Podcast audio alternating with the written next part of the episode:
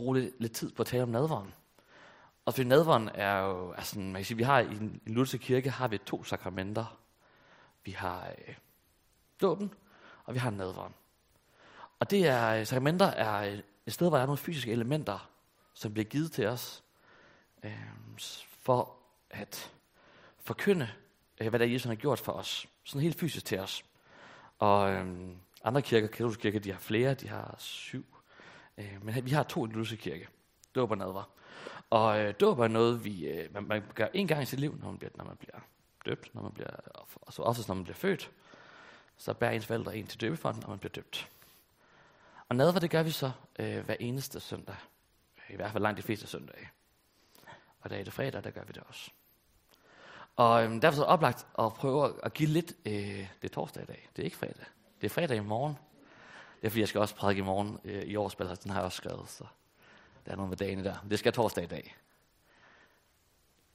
Så det gør vi det også her. Og, øhm, og derfor tænker jeg, jeg vil, jeg vil bruge tiden i dag til at give en lille smule undervisning. Det er ikke sådan helt vildt meget, øhm, så jeg, jeg tror, jeg holder igennem det lidt om, om hvad nadveren går ud på, og hvordan det er, at, øh, at vi kan se på nadveren. Hvor mange af jer kender udtrykket hokus pokus? Hokus pokus. Kender I det? Ja. Ved I, hvorfor man siger hokus pokus? Ved du det, Tobias? Hvad sker der, når man siger hokus pokus? Hvornår siger man det? Når man tryller. Ja. det er nemlig rigtigt. Og aften skal jeg faktisk høre noget om, derfor I får simpelthen lov til at finde ud af, hvorfor man siger hokus pokus. Hvor det kommer fra i aften. Øhm, vi skal tale om, hvad det betyder øh, for os i dag. Det var sådan, at, øh, at før reformationen, det var i 1536 her i Danmark, der var det sådan, så alle præster i Danmark, der gang der hed den katolske kirke her, og der talte alle præster latin. Øh, det er et dødsprog nogle dage, så man taler det ikke. Når man skal blive øh, læse teologi, så øh, bliver man i hvert fald tilbudt at kunne tale latin. Øh, jeg var ikke sådan vildt god til grammatik på de her old, oldtidssprog, så jeg sprang over. Og jeg har heller aldrig mødt nogen, der taler latin, så jeg har aldrig haft behov for at kunne, kunne latin. Øhm. Men det er heldigvis andre, der kan, og det er godt. Fordi de kan nemlig oversætte sådan gamle kirkehistoriske dokumenter og nadverritualer og sådan noget, og finde ud af, hvad betyder det. Og det var sådan, at i en katolsk kirke, altså før 1536, når øh, præsten skulle indstifte nadver, det der jeg gør om lidt, når jeg står heroppe, og øh, altså det der er, altså det, det er Jesu Kristi læme, det er Jesu Kristi blod, så, øh, så sagde præsten, Hoc est corpus.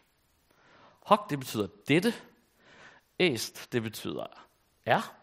Og corpus betyder læme. Så når han gav, gav, øh, havde brødet frem, sagde han, hoc est corpus.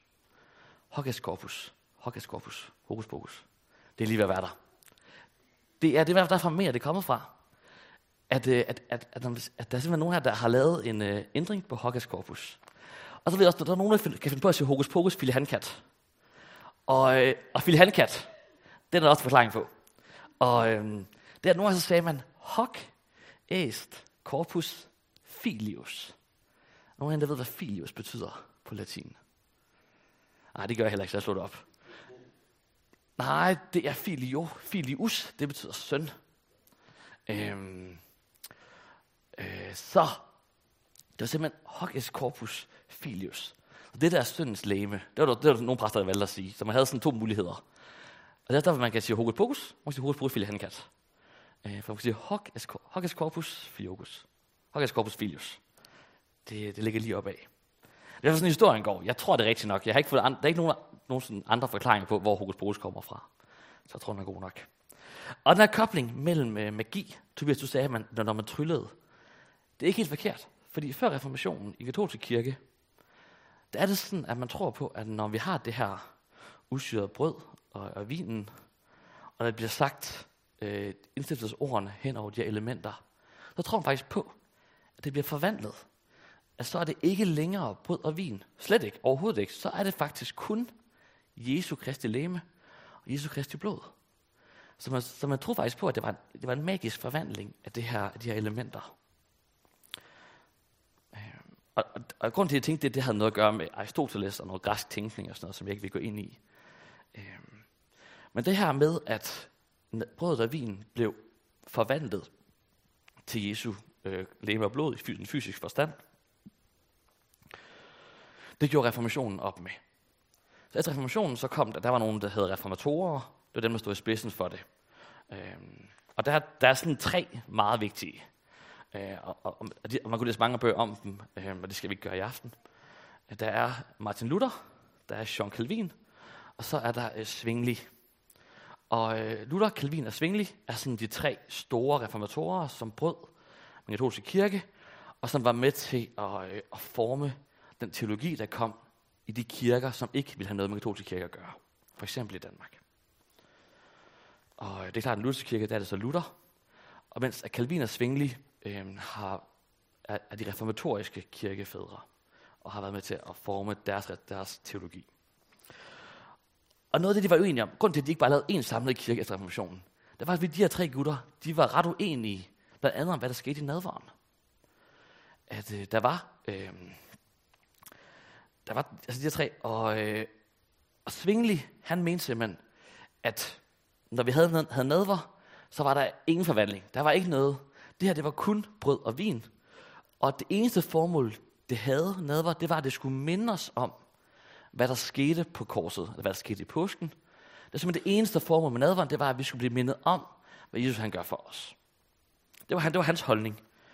Og, øhm, og, så, kommer der, og så var der Lutherske kirke, Martin Luther, som, øh, som sagde, ja ja, det er rigtigt. Det er også til for at minde os om, hvad Jesus han gjorde.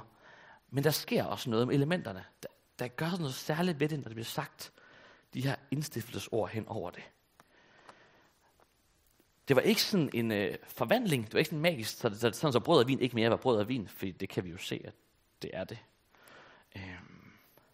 Men det var en sammensmeltning, så Jesus også var i det her, så det her, så det her brød og vin, der blev indstillet til nadvaren, det var nu både brød og vin, og så var det samtidig også Jesus.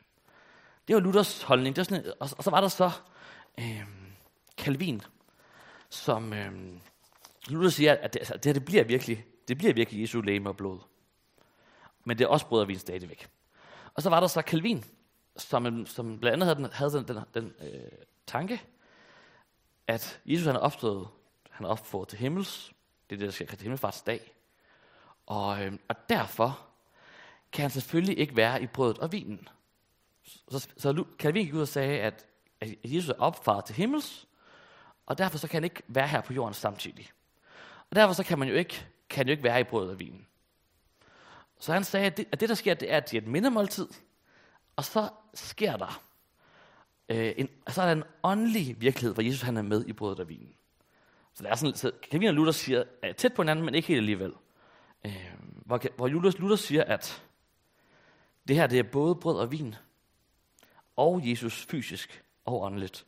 Mens Calvin siger, at det her det er brød og vin, og så er der en sådan åndelig virkelighed, hvor Jesus han kommer ind i os. Øhm. Og der er mange argumenter for, hvorfor de gør, som de gør. Øh, hvorfor de siger, som de siger. Og det har jeg, som Brian sagde, så var det en kort gudstjeneste i dag, så jeg har ikke fået tid nok til det. Øhm. Men der er de tre forskelle, og det gjorde faktisk, at de her folk ikke kunne være i kirke sammen, at de kunne ikke have nadver med hinanden. Og, øhm, og det er også en af grunden til faktisk, at vi ikke har nadver med andre folk i lutheranere. Fordi der faktisk er en ret stor forskel på, om det her brød og vin, det er Jesu kød og blod, sådan, kun det, eller om det også alene er, er brød og vin, eller om det er mere en åndelig virkelighed. Øh. Så derfor så har man så valgt at sige, at vi, vi, vi, vi er nødt til at have det adskilt for hinanden. Og, og grunden til, at Luther han ender, hvor han ender, det handler om det her, der blev sagt i den tekst, vi læste. Hvor Jesus siger, at dette er mit læme, og han siger, at dette er mit blod. Og øhm, der siger Luther, synes jeg egentlig er meget nærliggende at sige, jamen når der står, at dette er mit læme, jamen så er det nok det, det er. Hvor at Svingli siger, at det betyder, at dette symboliserer Jesu læme. Men siger det står der ikke, så det kan vi ikke gå ud fra. Jamen, så det handler simpelthen om, at, at når Luther læser er, så siger han så, at det er. Og jeg er egentlig ret enig med ham i det. Også selvom det er svært at forstå. Det er faktisk svært at forstå det her med, at det her brød og vin, det, det bliver Jesus på en eller anden måde. Øhm. Så om lidt, når jeg, når jeg står heroppe og siger, det er Jesu Kristi læme, det er Jesu Kristi blod, så bliver det til Jesus rent fysisk, samtidig med, at det er, øh, er knækbrød og drusaft, I får lov til at, til at drikke og spise. Og, øh, og, og grund til, at det bliver forandret, det gør det ved, at det bliver sagt de her ord, hvad det bliver indstiftet. Det er også derfor, at man ikke bliver døbt, hver gang man går i bad.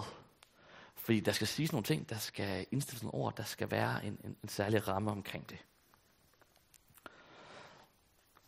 Så hokus pokus er langt fra at være et bedrag. Hokus corpus, det er noget helt andet. Hokus corpus, det handler om at modtage Jesus Kristus helt fysisk. Ikke sådan som noget, vi skal tænke os til, eller noget, som vi sådan lige skal mærke efter, eller sådan.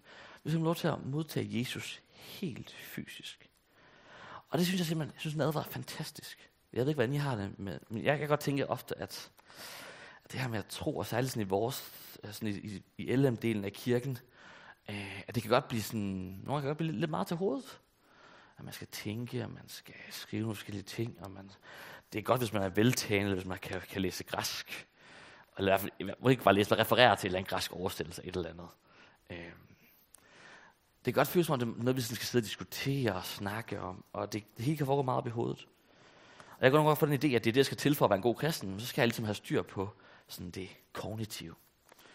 Og derfor så er det bare fantastisk, når jeg kommer til nadveren. For nadver er en modgift mod sådan en for, for meget talen til hovedet. Jeg elsker, at jeg kommer herop og skal sidde på, på knæfaldet og kan række min hånd ud og, og få brødet og få vinen. Så får jeg lov til at modtage Jesus helt fysisk. Ikke som noget, jeg skal tænke mig til, som noget, jeg skal forestille mig, eller som noget, hvor jeg skal tænke argumentet igennem retorikken og lige koble fire pointer. Øh, vi lader, at vi skal lave tre på studiet, så tre pointer. Øh, nej, der får jeg simpelthen lov til at modtage Jesus helt fysisk. Jeg kan få lov til at, til at se det, føle det, helst ikke lugte det egentlig, fordi det knækbrød skal ikke lugte alt for meget. Men altså, i princippet også. Altså, man kan få lov til at mærke det her. Og man kan mærke det. Og man skal ikke øh, lytte koncentreret, man skal ikke skrive gode noter, man skal ikke kunne referere aftens prædiken til farmor, når hun ringer senere. Man får lov til bare at være, række hånden ud og modtage. Det kræver, simpelthen, det kræver minimalt at få nadver. Det kræver ikke nogen, der er ikke nogen popquiz, nogen test. I skal ikke kunne øh, referere øh, Luther, Calvin og Zwinglis øh, forskellige forståelser af nadver og dobbelt forudbestemmelse og alt muligt andet. Når man går til nadver, så kommer man som man er. Man kommer herop, så får man, så åbner man hånden. Så der er lidt, man skal, man, man skal selv trods alt tage imod det, man får det ikke presset ned i halsen. Så tager man imod det, og så får man simpelthen givet Jesus helt fysisk. Ind i kroppen, helt ind, helt ind i maven, der var det virkelig, der var det virkelig godt. Og det er simpelthen kernen af, af påske, det er kernen af kristendommen. At vi får lov til at få noget, uden at yde. Jesus han kommer til dig og til mig, og ønsker et fællesskab. Ikke bare sådan noget, vi kan tænke over, eller sådan fundere over, sidde og filosofere og mærke efter. Nej, helt fysisk kommer han faktisk og ønsker at leve sammen med dig. Det er simpelthen så nemt at få nadver. Når vi siger nadver, så siger vi, at nadver er velkommen, at man er velkommen, hvis man er døbt og ønsker at tilhøre Jesus.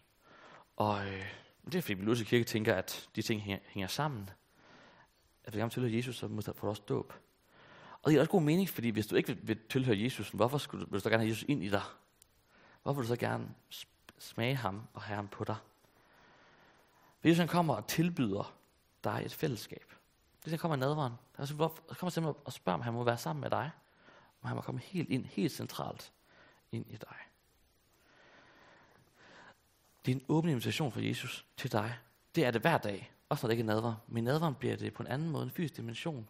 Du kommer herop, og, øh, og du skal bare tage imod det. Så kommer Jesus helt ind centralt hos dig. Og, øh, det er det, vi får til at fejre øh, her lige om lidt. Øh, nu vil jeg, vil jeg bede en bøn, og så skal vi øh, sige trosbekendelsen. Kære far, tak for, at du har indsat nadvåren til os. Tak for, at du har givet os nadvåren øh, som et mindemåltid, men også som et sted, hvor vi kan få lov til at se, føle og smage og mærke dig helt konkret og fysisk. Tak for, at du kom til, kom til jorden, og for, at du for 2000 år siden døde på et kors i Jerusalem. Tak for, at det betyder, at der er en åben invitation til, at vi kan komme til dig. Jeg beder, om du vil sige hver enkelt, der sidder herinde, om at du må øh, tage bolig hver enkelt, om at du må, må have fællesskab med os alle sammen herinde. Jeg lægger vores aften, og jeg lægger nadveren her over i din hånd.